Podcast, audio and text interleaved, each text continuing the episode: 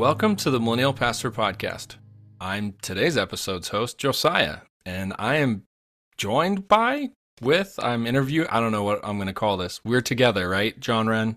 You and we I are together. together, reunited, and it feels so good. So like good. You got to sing a song. So let's let's just get at it. You you did a thing. You've been the guest host for, for a bit. Tell me a little bit about what your season's about for those of you that maybe haven't listened at all. What what was this last season about? Yeah, we've been just focusing on, uh, I mean, one, the, the the reality of young pastors leaving the denomination, specifically evangelical, even more specifically, right, Church of the Nazarene, of what do we do with young pastors leaving the church? Um, and and but but I really wanted to, as as as you first asked me of what, to host a season, as I was thinking about that, I really wanted to not be the classic millennial and just be complaining, right? Because uh, uh, that's not necessarily my story with the church. And so I wanted to um, find others like me who have had older pastors. Um, not that Mike Ford is that old, but a... Uh, uh, he'll appreciate that. He'll appre- um, had an older pastor who invested in them and gave them opportunity. Um, and, and you know, as I said, surely there's others like me Um, who have who have remained in the church, and and so I just wanted to ask the question of why why are you still here? You know, what made you decide? And my, I guess my my hypothesis uh, was they remained because someone invested in them, right? Some of them, someone said yes to them along the road, um, and so that was that was what I sought to kind of look for. Um, just find good, powerful stories of where young pastors are doing cool things um, in the Church of the Nazarene specifically, but even broader than that. Yeah. Well, and you did something unique that's never been done on our podcast, which was you interviewed the, the millennial pastor, but then you did a follow-up interview with the millennial pastor and yeah. their mentor. Yeah.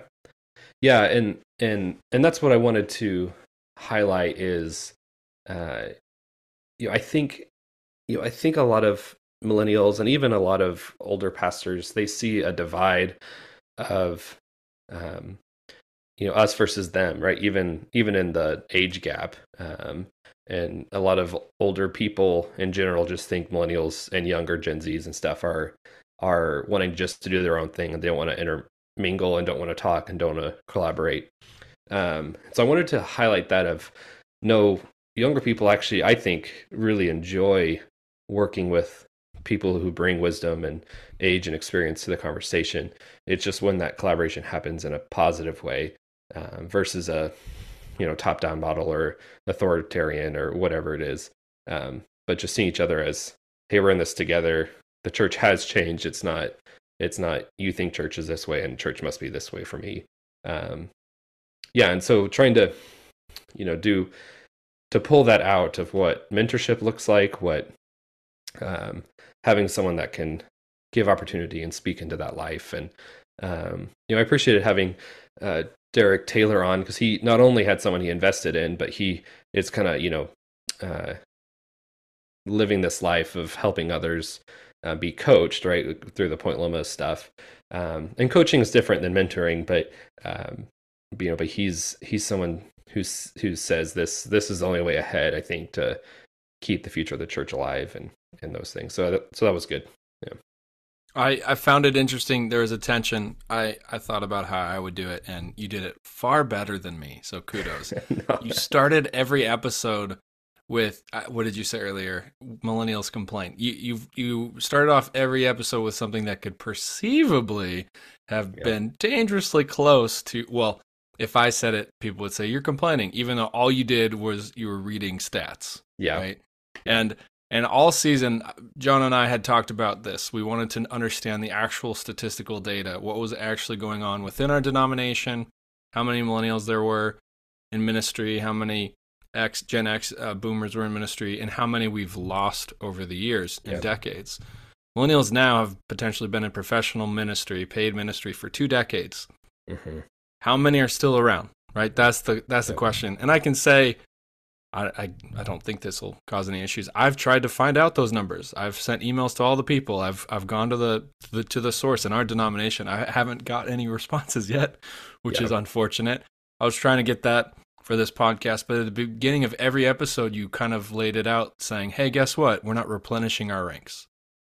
Um, and that's yeah. kind of an issue. Yeah, it, exactly. And, and yeah, we can, we can hear those statistics and, and we should be concerned. I mean, it is, um, we can look at it in just despair at the future ahead and, and say, well, everyone's leaving, no one's here. So, um, I should just leave too, or, or whatever it is. Um, And and it, it, I mean, it's important to note too that that the Church of the Nazarene is not the only one, right? It when you look kind of broader at the evangelical movement, um, they're all in the same exact boat.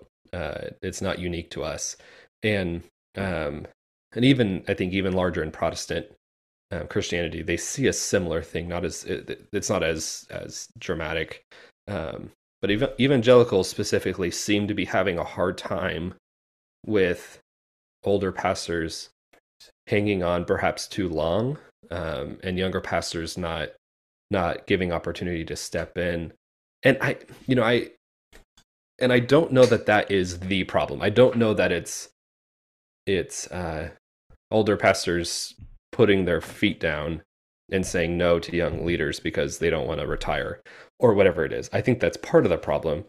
Um, But a lot of it too is millennials are just leaving. Like, right, we're not willing to stick it out. I, you know, I was just talking to a younger pastor um, here in, in Bakersfield. He he had left an older church. Um, he was their worship leader. Was kind of volunteer, unpaid, um, you know, but on staff and all the expectations and those things, right? Of sure. course. Uh, and um, his pastor said, "Look, you need to leave because I'm leaving, and this church is." You know, basically, this church is toxic, and you need, it's time to go. Um, and so he found a church here in Bakersfield, and um, that had opportunity and and and those things. And uh, and he's talking to me of, um, hey, how things been going at First Church? What it's what, what has it been like? And um, you know, and he kind of has dreams of of being a lead pastor one day. Um, but he, uh, you know, he sees all the struggle and the pain that that is that has happened. Um, uh, for for a lot of young pastors he's known. Um, I mean, and our, our journey at First Church has not been bad. Um, you know, it's it's we're still new in it, and we're still getting used to that. But it's, you know, he's he's seeing he's seeing the the the problem ahead of um, where where is the church going? Where's what is my place going to be? Um, and and and you know, even now he's still part time and. Um, doesn't have the place for it, and and so it's it's just that choosing to stay for us millennials is is really important. Um, I I I tell you last where I was going, but now you know where I'm going with it. Cho- you can edit you can edit my train out here. Joseph. No, we're gonna leave it. It's gonna ah, be good. Dang it. um, uh, choosing to stay is the important part, and this is what I was telling him. Um, I remember uh, after I said this to him, I reflected back. I'm like, man, that was those, those were some wise words. Uh, Surprise, um, you surprised yourself. Huh? I surprised myself. Yeah. No, I said, I told him, I said, you know, the problem, the problem I'm seeing is every pastor I know, they go to a church and it's hard and things happen, and in a year and a half they leave. Right? Uh, they're the average tenure of most pastors, of the pastorate just in general, right, is like two years. Um, You know, I, I've studied a lot on change of cultural change, um, not just specifically the church, but organizations, institutions. I've done a lot of coaching with that, and um, and all sorts of stuff. And and they say it takes eight years to change culture. Um, and so, if pastors are leaving in two years, maybe we're generous and say four. They're only halfway um, to even starting to change the needle um, of of the problem that's ahead. And so, you know, we're eight years out from any sort of positive change to begin with. And we bail at two years and start fresh. We bail at two years and start fresh, right? And um, yeah, we find ourselves with no new leaders, no new, uh, no new young blood, and um, and we wonder why we're here. Um, I don't know. But there's obviously... You know, there's every story is unique. There's stories of folks that just they needed to leave because the situation was untenable. Absol- absolutely. that yeah. can afford to live off of the meager salaries, that yada, yada, yada. Um, yeah. But, but well, what and, I, yeah. In, in your story, Josiah, I mean, is, is that story, right? Of, of there's one, there's one thing to say, I'm going to stick with it and power through and push through and do what's necessary. Um, and for my own sake, you know, my own health, right? My own safety or whatever it is. Um, I have to, I have to leave. That's different. Um, you know, it's the, it's the, the pastors who, you know, or whatever it is, right? We get into it and we have a couple board members leave or whatever it is. We, we yeah. hit that first. There's, there's adversity.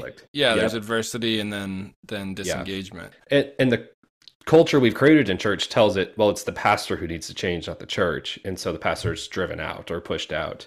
Um, and I mean, it, I was told that, yeah. that boy, I was told by board members, I was here before you, I'll be here after you're right. gone. Right. No, exactly. Exactly. And, and, and that is, especially, I think, especially evangelical churches, that is the narrative that churches have, is they'll just outlive the pastor, because they have, and they will.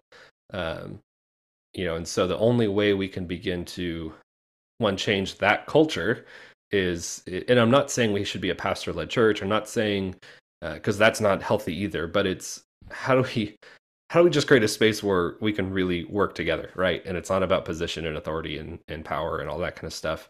Because especially millennials, Gen Zers, and younger, we don't want that, right? We're not about that. Um, they're not going to respond positively to what exactly. you keep calling the top down, which is fascinating because we were, we had hopes.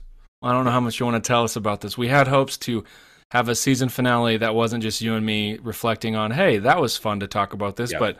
How much can you tell us about what you were trying to pull off and whether we can expect it to happen still or not? Yeah, you know, it, in these conversations, is my plan was, you know, yeah, let's just find, you know, six six young millennial pastors and six mentors, and that'll be our season.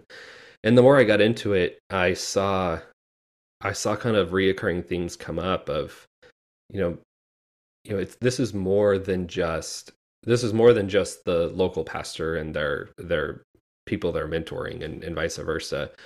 There's a bigger systemic issue and change that, of course, is part of this. And we find ourselves in systems and structures that aren't bad, right? Um, you know, part of what I'm trying to do is celebrate that we're a part of the Church of the Nazarene and we have things in place. And within that comes um, bureaucracy and polity and, and, and layers and leadership and all that stuff. And we usually use those in, in, in negative ways. Um, but they can be, be good, right? They can be powerful. There's a reason I'm in the, in a denomination, because I appreciate the, the, um, accountability it brings and, um, and the unity and all those things. And so, uh, the goal was to, and still is, to sit down with some denominational leaders and just say, I know you guys are aware of this problem, right? What what are you doing, or what do you see the future of your denomination look like? Um, and so I've, yeah, the, the hope is we're going to get um, uh, um, a couple uh, denominational leaders in the Northwest together, um, the Assemblies of God and uh, Church of the Nazarene and um, uh, Foursquare, I think he is. No, oh no, Free, Free Methodist. That's what he, that's the denomination.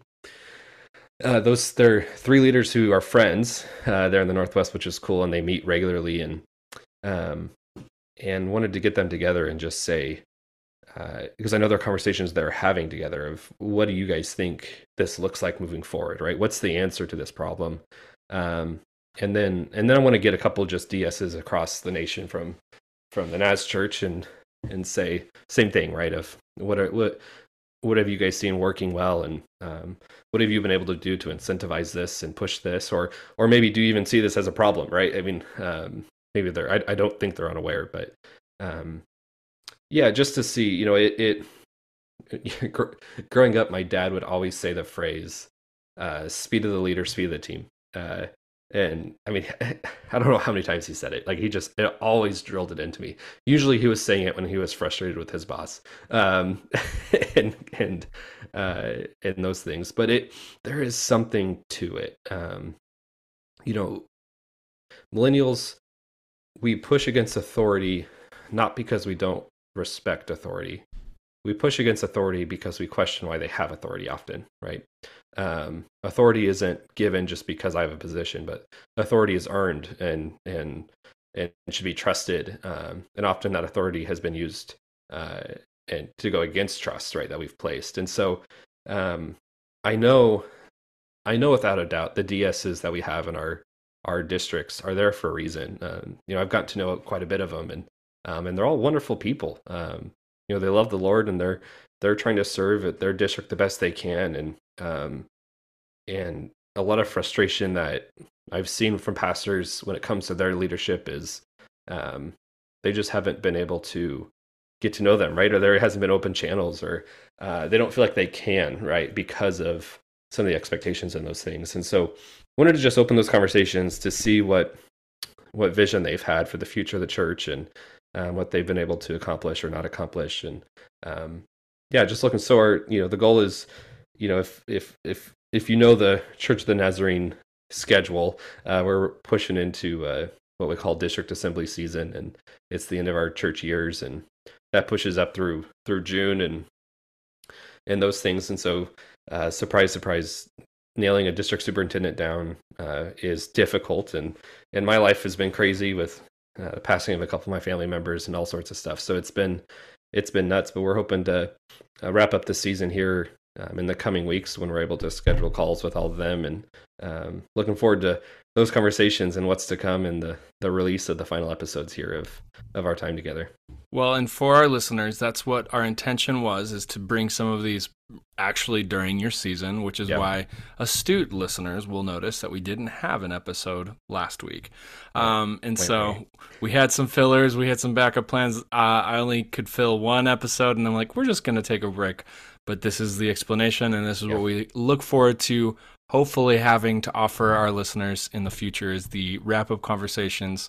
So we'll just keep it with your same season number. Um, we'll just add add the season number and episode in the future at some point, whenever you're able to have these conversations and we get them, edit them, upload them, do all of the things you do with podcasts. But yep.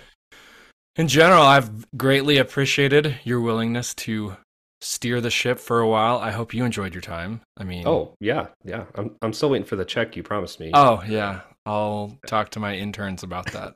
um, I'll make sure like we get our interns on that. But but yeah, for real, thanks so much for bringing these stories to light. These are, again, my goal is to get people on the podcast that I would have never heard stories of before, and yeah. you've accomplished that in a very, very simply that's been accomplished, but also in a bigger picture, this whole conversation around mentorship, retaining young pastors, those are things that those are those are significant conversations we need to be having. So I thank you for bringing them to our attention. Yeah, and I think I thank everyone for for listening, and uh, and you know, I've gotten a lot of good feedback and, and comments about the future of the church, and and I hope you know I hope I hope you walked away being inspired about the future of the church for once. Um, and and and not just I mean there are things that should cause us to worry. Um, but it should propel us to to change, right? Uh, to to stay within the system and say, you know, the Church of the Nazarene is better because of us wanting to push through the muck and the mess, because there will be, and there always will be. Um, you know, there's there's higher there's higher things here that we're trying to achieve, um, and, uh, and and not to not to push shame on those who have left. Uh, I know lots of my friends have left, and I I think it was probably the best thing for them, right?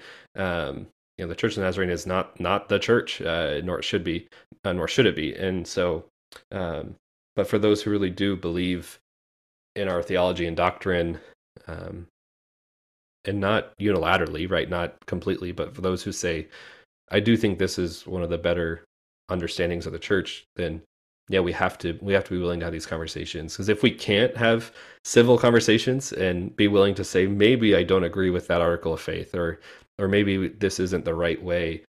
Um, if we can't have those conversations, then then we can't really be a denomination, right? We can't really be a place that's safe and, and trusting. Um, and so, yeah, I was just excited to be able to have have some of these conversations to say, yeah, the future is bright. Um, if we were able to wrestle and, and see what leaders are doing and give opportunities for those who, who haven't been able to have them. So for our listeners, look forward to the final wrap-up conversations with John Wren. He will pop up on your podcast timeline at some point in the future. We're going to make sure, I'm pretty sure I can do this, we're going to make sure it's the same season number. So in the future, you can find all of John Wren's season on mentoring under the same season number, which, what season were you? I'm totally forgetting right now. Uh, season eight. Season eight, John Wren. Seven or something. No, season eight. I'm pretty sure that's right. Uh, but but be sure to stay tuned. We'll make sure it, it hits the podcast airwaves as soon as we receive it, and we'll put it on all of the social medias as well. And if, um, if Josiah is not able to do it, I, I do want everyone to openly accost him. Uh, yeah, feel free. That, I mean, that sounds great. Um, love love the conversations, John. I appreciate your time at the helm and for giving me time in your, your schedule to sit down and have a wrap-up conversation about uh, guest hosting this podcast. I do have a little teaser. Um, next season starts next month, and it's all about disability theology, which is a, a subject that I am wholly unaware of, and I learned so much. We've already recorded a bunch of the Uh, interviews. I've I've helped. I'm mostly just running tech, but I've been a part of most of these conversations. Um, but that's as much as I'm going to say, because well, I need to do the, the final recording for the introductions and all that stuff with next season's guest host. But whether folks like it or not, you might hear me chime in every now and then with questions that kind of uh, make it clear how much I did not know about what I didn't know about disability theology. Yeah. So. All right, my man. Hey, thanks so much for the time. Um, thanks for, for all you've done bringing these stories to light, and I appreciate your contribution to this podcast. Thanks, Josiah. All right, this has been the Millennial Pastor Podcast. Uh, I've been today's episode's host, Josiah, and we had John Wren. Thanks for listening. Join us next time.